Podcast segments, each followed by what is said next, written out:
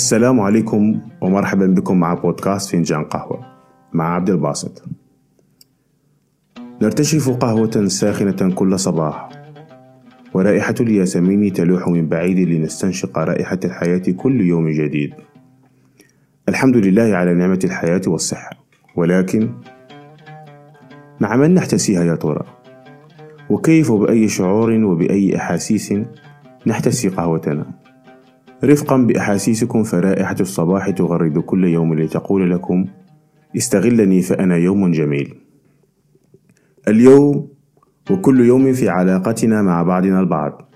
أصبحت عاداتنا روتين بدون حياة فأصبح الابن يحتسي قهوته وحده أو إن شربها مع أبويه فمجرد تأدية واجب فقط أو أصبحنا نحتسيها مع أزواجنا وأحبتنا وكأننا لم نكن نعرف بعضنا البعض.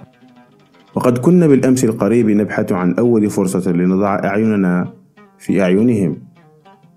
وأصبحنا حتى مع أصدقائنا إذا التقينا في فطور صباح بسبب ظروف جمعتنا مجرد ملء بطون. يا أنا يا أنت يا من تسمعني. دعنا نراجع تصرفاتنا. فقد ضيعنا معنى الحياة والحب والابتسامة بمجرد أننا أصبحنا في روتين بلا مشاعر. جدد فكر تذكر أن علاقاتنا مثل هواتفنا. إن لم تشحنها لن تشتغل. فكذلك علاقاتنا. وهذا موقف من مواقف كثيرة نتعرض لها. اجعل صباحك ملائكي بوضع شفتيك على يد أمك أو أبيك. حمدا لله على نعمته.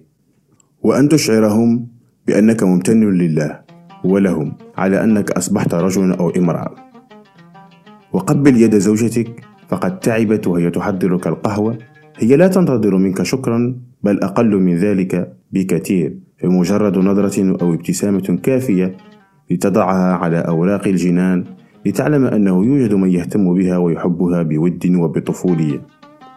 فإذا كنت تريد حبا امنحه للآخرين. وإن لم يكن للآخرين تكون لزوجتك. وإن لم يكن لزوجتك فمن الممكن أن يكون صديقا أو حتى صاحب المقهى أو حتى صاحب المقهى الذي تلقي له سلاما كل صباح وأنت تشرب قهوة الصباح فمجرد سؤالك له كيف حالك؟ تجعله يعلم أن هناك خير كثير في هذه الدنيا. لنكن مصدر ابتسامة منذ الصباح. ليعم الحب والسلام والابتسامة.